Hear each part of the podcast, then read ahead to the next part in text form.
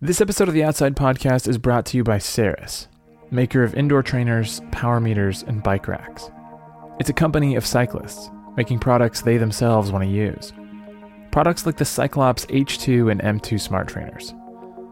The H2 and M2 are the second generation of the Hammer and Magnus indoor trainers, with better power accuracy and a more realistic ride feel if you pair them with Rouvy or Zwift training software.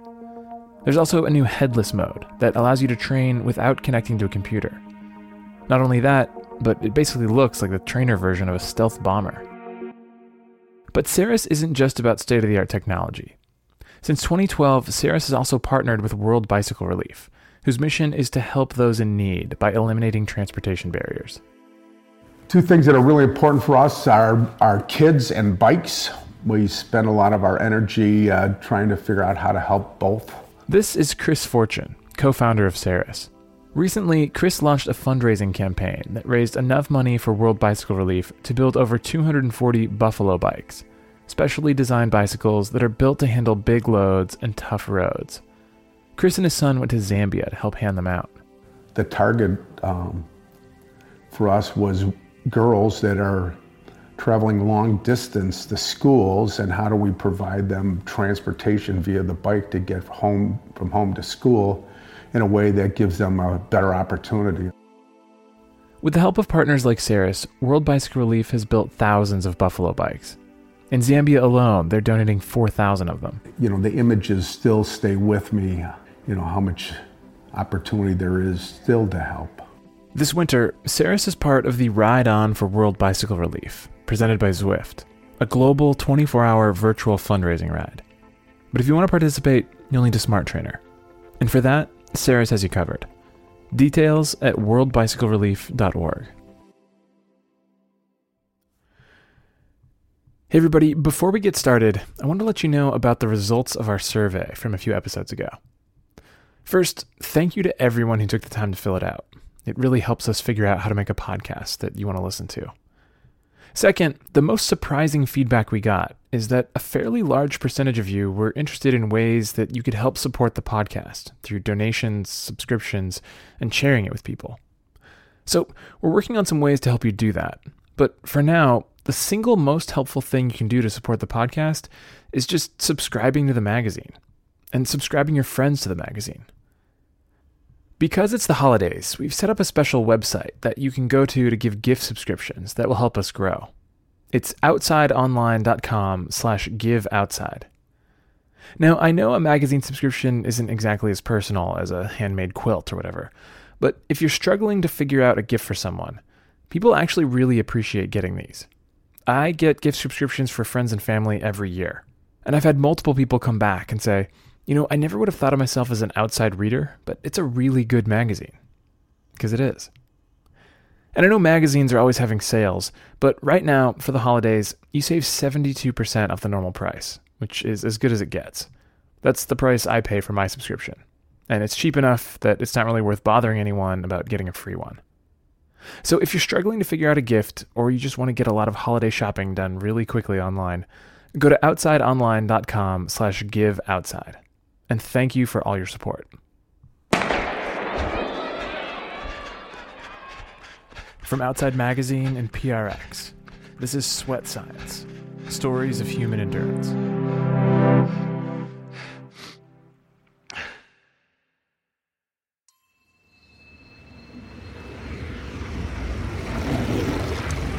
Uh, like pain uh, everywhere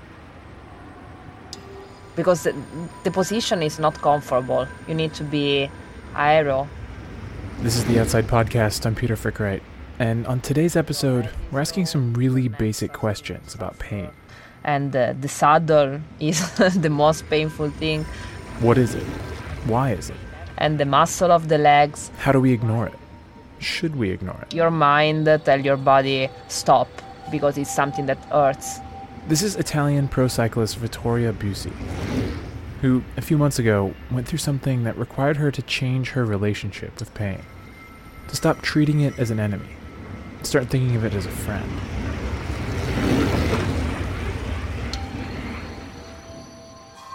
In fact, when it comes to endurance sports, The difference between winning and losing, fame and obscurity, is often just how friendly you can get with your pain. This story starts in Vittoria's childhood. Yeah, I'm, I'm proud to say that I was born in Rome. I think Rome is one of the most beautiful cities in the world. And As a kid in Rome, Vittoria played sports and ran track and field, and she was good at it. But she also had an incredible brain. So when it came time for grad school, she moved to England to get her PhD in mathematics at Oxford. She was going to pursue a life of the mind. But while she was there, in 2011, her father had a stroke. uh, he was in the hospital, like fighting between life and death for one year. And uh, that period, I was traveling uh, between Rome and London. Uh, like once a week, I was back in Rome uh, to visit him. Her father's stroke reorganized her life. Things that were once permanent felt temporary. Priorities changed. Goals were abandoned. She saw just how quickly your mind could be taken away from you. By that point, Vittoria had begun to casually race bicycles, and her talent was obvious. But math had always been her priority. But then, after the stroke, math just didn't seem all that important anymore. It wasn't the profession she wanted to look back on from her deathbed. So she traded a life of the mind for seeing what exactly her body was actually capable of. My father passed away in uh, 2012, and um, that that year of suffering for my family was one of the main reasons to to start to think to make something big in my life. If you have a dream, like start to do it now. So in my mind there was the intention to do something like live at not 100% but 200% every day of my life like live for me and my father In the span of a single year, she went from trying out amateur races to competing in the Tour of Flanders, one of the most prestigious and difficult one day races in cycling. And just to be clear, this is not normal. She clearly already had a lot of the skills needed to be a pro cyclist. Although, it turns out, not the bike handling skills. in the peloton actually i was so scared and uh, my technical ability and uh, the way i handled the bike uh, in the middle of 200 bikes were like really bad So, Vittoria turned her attention to time trials, the race of truth, as they're known. Just you against the clock. And in the world of cycling, there is no more prestigious and no more punishing time trial than the hour.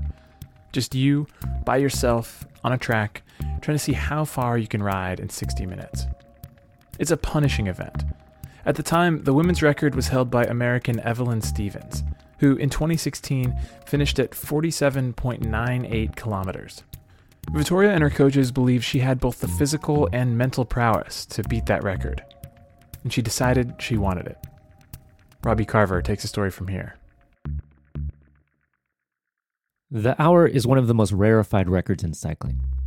Very few professionals ever attempt it, and even fewer succeed. It was immortalized by cycling legend Eddie Merckx in 1972, who, after setting a new record, called it the longest hour of his career and refused to ever do it again. When journalist Simon Usborne attempted it, he invoked the most catchy description that it was, quote, like death without dying and said it left him feeling like he had aged by 30 years. So, when talking about how pain affects human endurance, there are few better places to look. But it was about this point in the story that we realized we didn't actually have a great understanding of what pain even is. yeah, people have been arguing about that for about 400 years. This is outside columnist Alex Hutchinson, who writes about the hour in his book Endure. Uh, you know, our our intuitive understanding is, of pain is that you know you poke yourself in the leg and sensors register that and send a signal to your brain, and uh, there you go, you feel pain, and and the harder you poke yourself, the the the more pain you feel. For certain kinds of pain, Alex says, that intuitive understanding isn't wrong. Let's say you start to sprint, and a searing pain immediately erupts in your hamstring. You have to stop running. No choice. But you have to stop because your hamstring is no longer attached to your leg, not necessarily because it hurts. That's a lot different than stopping because your legs and lungs feel like they're on fire. But what most of us experience in quote unquote normal situations is is pain that doesn't force you to stop. It just makes you really, really want to stop. For Alex's money, there's no greater test of your ability to endure this kind of pain than the hour. The hour is uniquely suited to maximize your pain. Um, and it, if you think about like a marathon, if you're running a marathon, people always say, you know, oh, the race really starts after 20 miles, and that's because when with a race that long, you have to start out at a pace that feels easy. If you don't, if you don't feel like, hey, this is a lark, after five miles of a marathon, you, are in big trouble because it has it has to feel easy at the beginning. In comparison, if you if you race a mile, then there's no point at which it's going to feel easy. It's going to be painful right from the get go, but it's going to be over in let's say four or five minutes. So it's very painful, but very time limited. Between those two types of effort is a boundary. Cyclists call it functional threshold power. You may know it as your lactate threshold. But basically, stay across that invisible line for more than a few minutes, and if you can't see the finish line, you're done for. You're about to implode. But stay too far below that threshold, and you're falling short of your potential. Most endurance sports are about negotiating the percentages between those two types of efforts, but not the hour because it turns out that the amount of time you can physiologically stay right on top of that boundary, right at the edge of collapsing, is just about an hour. If, that is, you can handle the pain. Uh, physiology aside, what it essentially means is that the hour is the longest possible race you can compete in that will hurt the whole time. On October 6, 2017, Vittoria made her first attempt at the hour. You, you start to suffer from the second lap maybe because you need to be on pace um, from the beginning. Otherwise you are too uh, too far away. For the first 40 minutes she was on pace to break evelyn stevens world record of 47.98 kilometers. Her legs hurt but she was in control then a piercing pain began to stab her ribs it wasn't her legs that were screaming for her to stop, it was her lungs. It's the worst pain ever in the hour is the is the diaphragm pain. Vittoria's position on the bike was extremely aerodynamic. But that also meant she was bent over in an awkward, scrunched posture. Because all the body is contracted, there is no, no, no room for the diaphragm to, to let you breathe in a normal way. So when you cannot breathe anymore, uh, you, you you cannot like push. She tried to ignore the pain, tried to push through, and she refused to give up. But fighting her lungs sapped her energy, and at 48 minutes, her pace dropped. She only slowed down by a second per lap, but it was enough. After 60 minutes in the most brutal pain cave she'd ever experienced, she came up 404 meters short, less than two laps around the velodrome. She had failed. But Vittoria had promised herself and the memory of her father that she wouldn't fail. So she caught her breath and started training again. Vittoria had the fitness to break the record, but it was the pain that got in her way. And that raises the question one scientists have only recently begun to take seriously. When it comes to endurance, what is pain for? If you remember from our first episode, when your muscles contract, they release metabolites. And nerve endings in your muscles are paying very close attention to when those metabolites increase. In a very rudimentary sense, you can think of these nerves as the CO2 monitor in your house. As long as levels stay below a certain amount, everything is fine. But as those levels start building, the nerves send an alarm to the brain. Ow, basically. And just as that CO2 alarm goes off well before you're dead, your muscles are nowhere near failure when your brain starts getting pain signals. But what if you could turn those sensors off completely? If you felt no pain, you'd never slow down, right? Yeah, I mean, that's the dream, isn't it? You, wouldn't it be nice to be able to cycle without feeling any pain and just sort of see what your body can actually do? Uh, and there have been a series of studies that, that try and investigate basically this this this picture using fentanyl injected into the spine to block the nerve signals from your legs back to your brain. This study that Alex is talking about was done by Dr. Marcus Amann at the University of Utah. Uh, done studies in the lab where we had where we asked We've talked to him before in this series. Anyway, Dr. Amann had fit amateur cyclists do a 5K time trial as hard as they could. And what he found is that over those five kilometers, cyclist power output would start out relatively high, then come down in the middle, then go back up at the end. up again. It's kind of like the final sprint, if you will. What Dr. Amann found was that this pattern and the time it took each subject to complete the time trial was remarkably consistent. What he wanted to know was why that slump in the middle? Clearly, they had more to give at the end. So why couldn't they push just a little bit more and go a little bit faster? We, we, we didn't know that. What what regulates it? Why don't they push hard at this point? So to find out, Dr. Amann injected the drug fentanyl into the subject's spine. If you think of your nerves as a phone line, fentanyl basically puts the muscle side of the conversation on mute. And this is fascinating because what that means is that the brain never gets the information that those metabolites are building up, never hears those alarms, but it can still give the command to the muscles to go as hard as possible. All of a sudden, there's no Scotty in the engine room warning that you can't take much more of this, Captain. What we saw was just amazing. So people started out flying. They the power output went through the roof right at the beginning, and they were just cruising along at a gear they would never be able to. They, they, they never thought they would be able to to push. Um, until about halfway to the halfway point. At this point, all of a sudden, the very high power output there kind of dropped, and the power output in the second half of the race was actually much lower compared to the control trial where they had where they did it with with an intact neural feedback system. He's saying that without the sensation of pain, they started out riding harder than they'd ever ridden before, but in the end produced times almost identical to their previous efforts. The reason why the second half is slower is because despite this high drive from the brain to the muscle, the muscle is simply so tired that it cannot respond anymore or to a much lesser lesser degree. The push they still pushed very very hard, much harder than they do under control conditions, but the muscle just could not respond anymore. No gain in performance, and yet they basically blew their muscles off their legs. The interesting thing in this case was at the end, many of them were so tired they could not get out of their click pails. And once we got them off the bike and put them on the ground, um, I want to say more than half just like fell down. We had to catch them to prevent that. It turns out, when you block pain, it's not just that your brain can't hear your legs say ouch. It also can't hear them say what they need to keep going.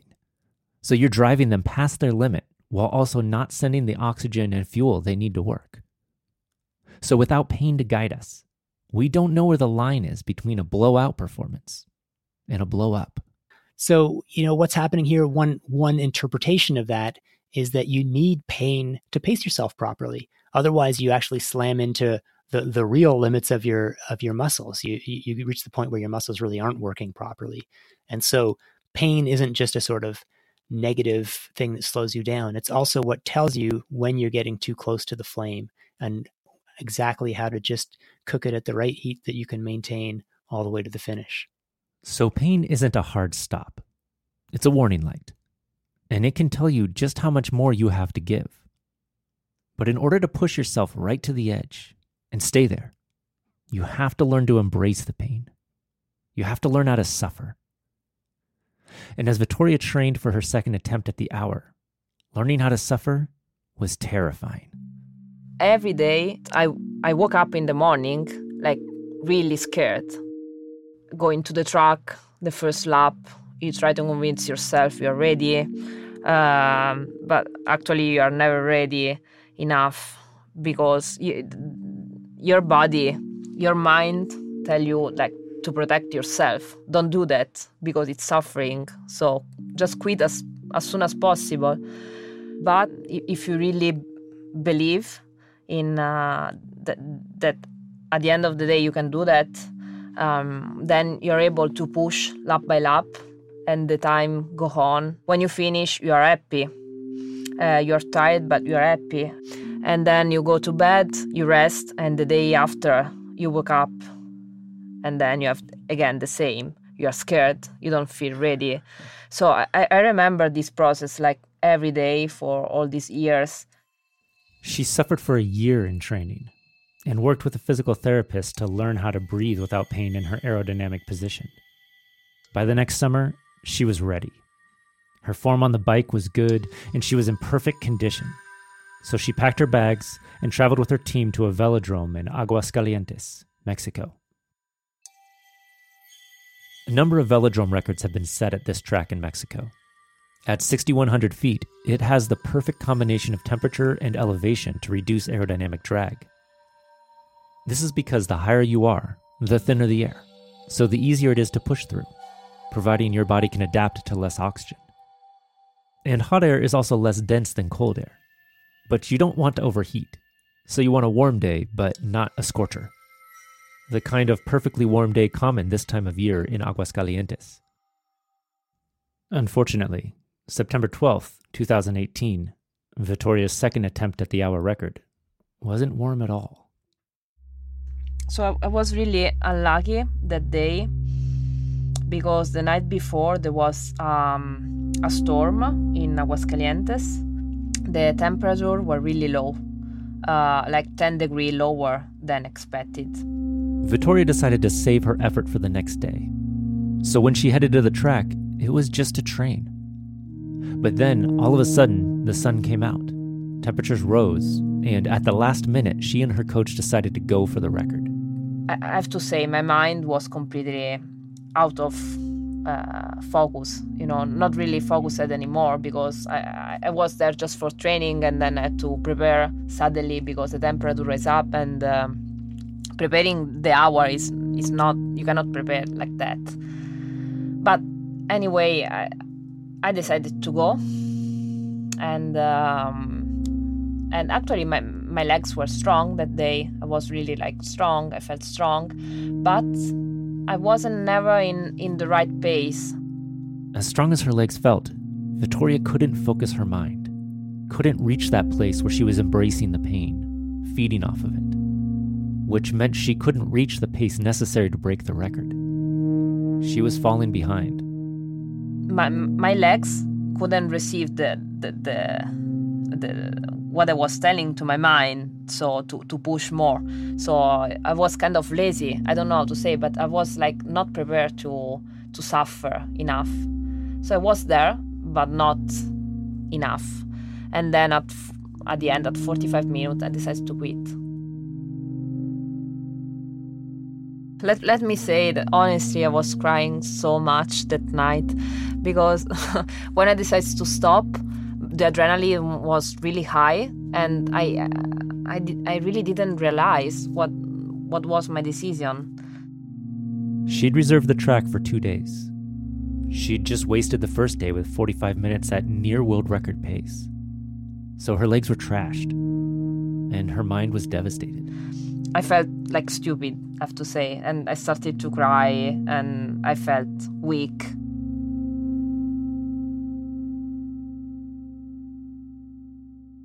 Despite feeling weak, Vittoria is obviously tough. Like all professional athletes, she knows how to suffer. But that does beg a kind of chicken versus egg question. Are top athletes so good because they're naturally better at suffering? Or do they learn to suffer because they're top athletes? Or, put another way, can you learn to suffer? Are you recording? Yeah. Okay. We were not the first people to ponder this. There, there's a sort of famous pioneering study that was back in the early 1980s with a bunch of Scottish national team swimmers, where they tested their pain tolerance by basically putting a blood pressure cuff around their arm to cut off all blood circulation, and then making their making them clench and unclench their fists. Okay. Yep. All right. So I'm going to start counting. Yep. One, two, three, until they four, until they five, couldn't handle six, it. Seven, eight, and, and which is 11, it's very painful. Obviously, when we heard this, Pete and I had to try it. So we got a blood pressure cuff and recreated the experiment, clenching and unclenching our fists without any blood circulation in our arms. Okay, I'm first now feeling a tinge of pain.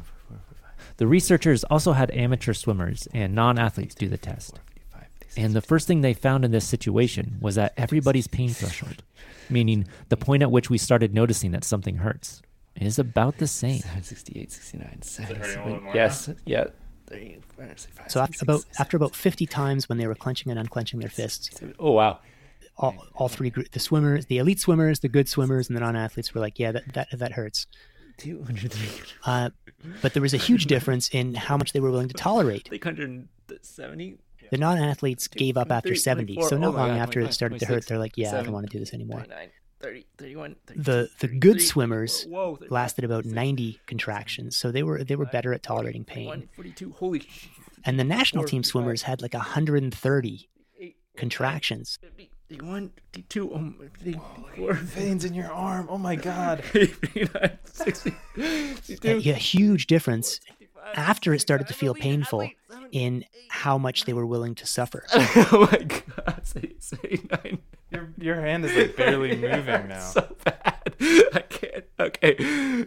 Uh, uh, So good athletes aren't wired differently than the rest of us. They don't feel less pain. It's just that they're willing to sit there and be in pain for longer. And it turns out this tolerance is trainable. Further studies have shown that the amount of pain you're willing to tolerate changes based on what phase of training you're in. Those swimmers from the study, they gave up earliest when tested during their off season and held out the longest when tested during their period of heaviest competition. Another study showed that how you train matters too. When two different groups were trained to the same level of fitness using different methods, the group that trained with high intensity intervals scored higher on pain tests and performed better in time trials than the group that was trained with low intensity. The only way to learn to withstand the pain, then, is to be in pain over and over.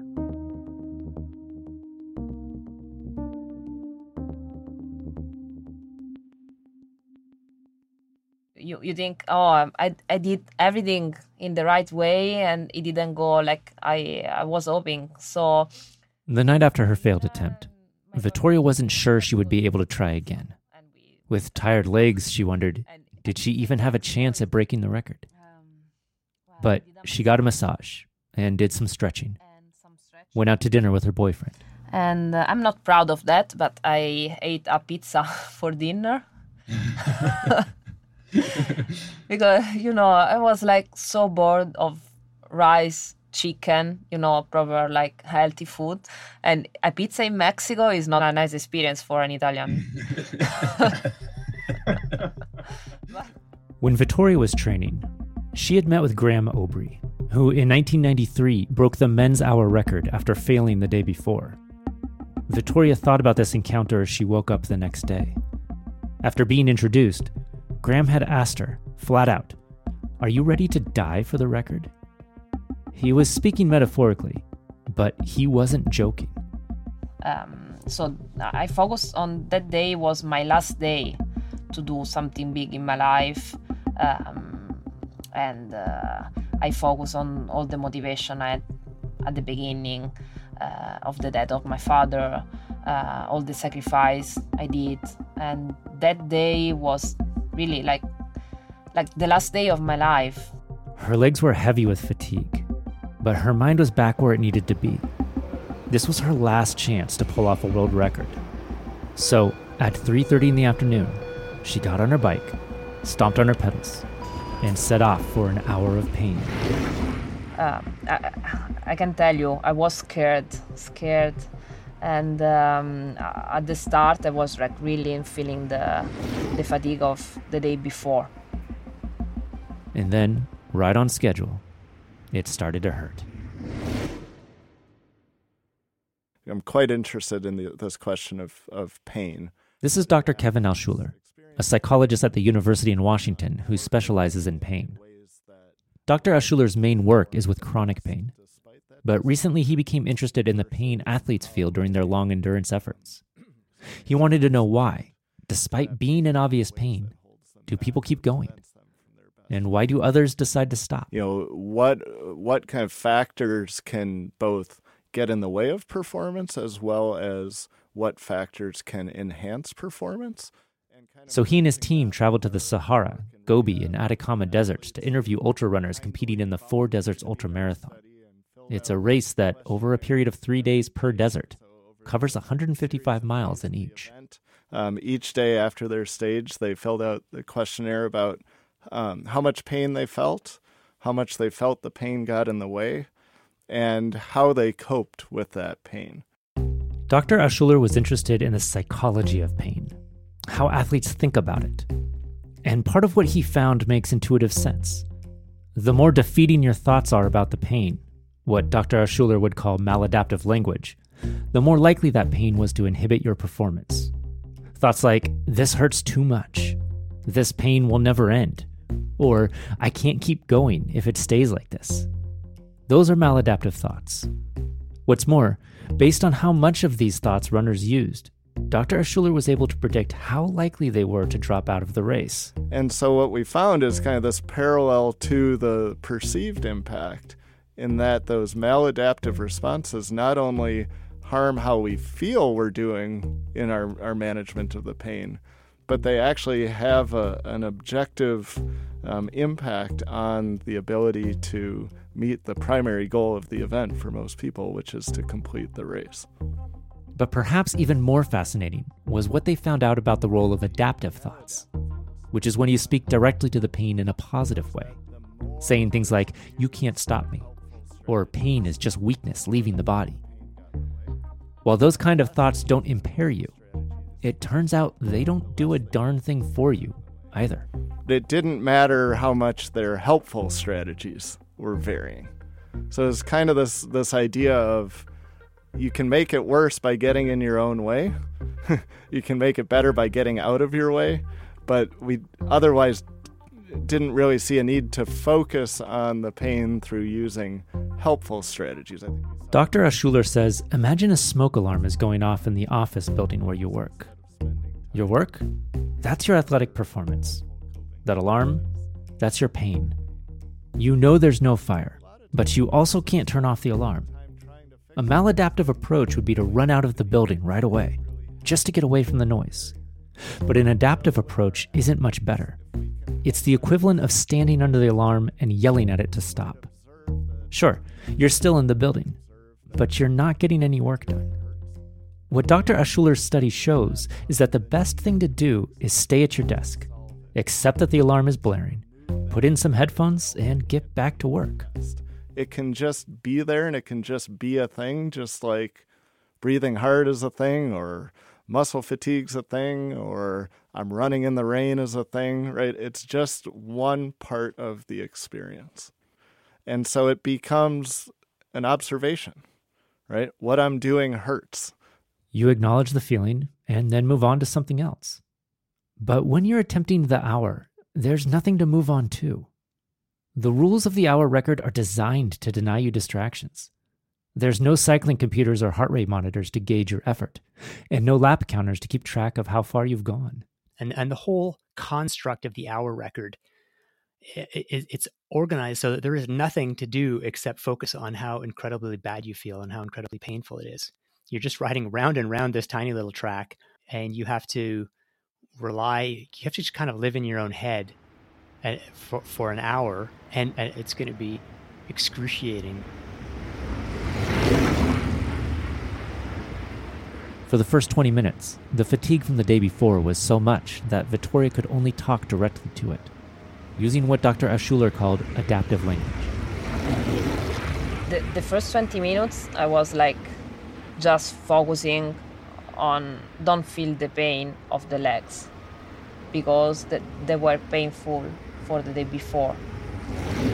But as Vittoria circled the track, she began to pull on stronger mental strategies, ones that didn't try to fight the pain, but instead ignore it by filling her mind with distractions. She sang along to the music blaring on the speakers. It's really not good level music, it's like disco music. She counted laps. Uh, I counted around uh, 60, 64 laps. It's weird, but you have to think about everything except that you're riding. If you think you're riding and you, you realize that you have to ride for the hour, it's, it's too stressful. So you think about everything, like, but not riding. She compared how she was feeling to her training, remembering days that felt far worse. So I just said to myself, let, let, let's go through this bad day I, as I, I, I'm used to that. And she focused on why she was here at all, suffering so intensely. She wanted to do something big with her life in honor of her father. I, sometimes I, I shouted uh, his name during the ride uh, just to to to ask for for help, for for motivation, for um, I always think that we were riding in two on that bike, not just me. Because of this, and because of her failure the previous day, the pain itself felt different this time. In her first attempt in 2017, pain had told her to stop, to give up. She ignored it and then fought it as best she could, but ultimately succumbed to it. And the day before, she hadn't even been able to convince her legs to go to that super painful place. But this time, pain meant speed. Pain meant a world record. And having done something big with her life. This fatigue is good because we are trying to break a world record. So if you feel the fatigue, it's not something you have to be scared. It's not something that suggests you to quit, but it's something that you have to uh, to love. Most of the time, the last 20 minutes are the hardest part of the hour. But this time, as the clock wound down, Vittoria sped up. She flew around the track, finishing the hour at 48 kilometers, 7 meters. A new world record. I was like pushing harder and harder. I didn't feel anymore the pain. Actually, it's, it's weird to say, but we are enjoying that tw- last 20 minutes.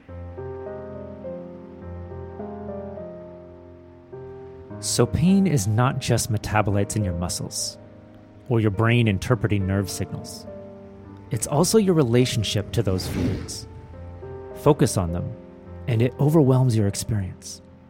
But accept them, incorporate them into the larger context of your effort and your life, and the pain doesn't just get farther away it can actually become sort of beautiful.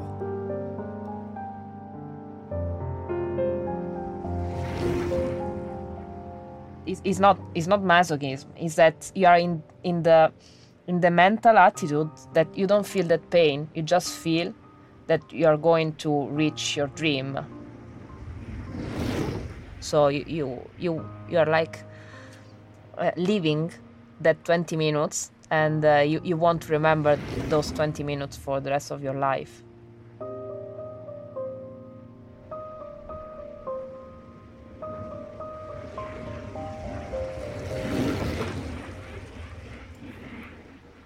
That's Robbie Carver. He wrote, produced, and composed the music in this piece. It was edited by me, Peter Frick-Wright.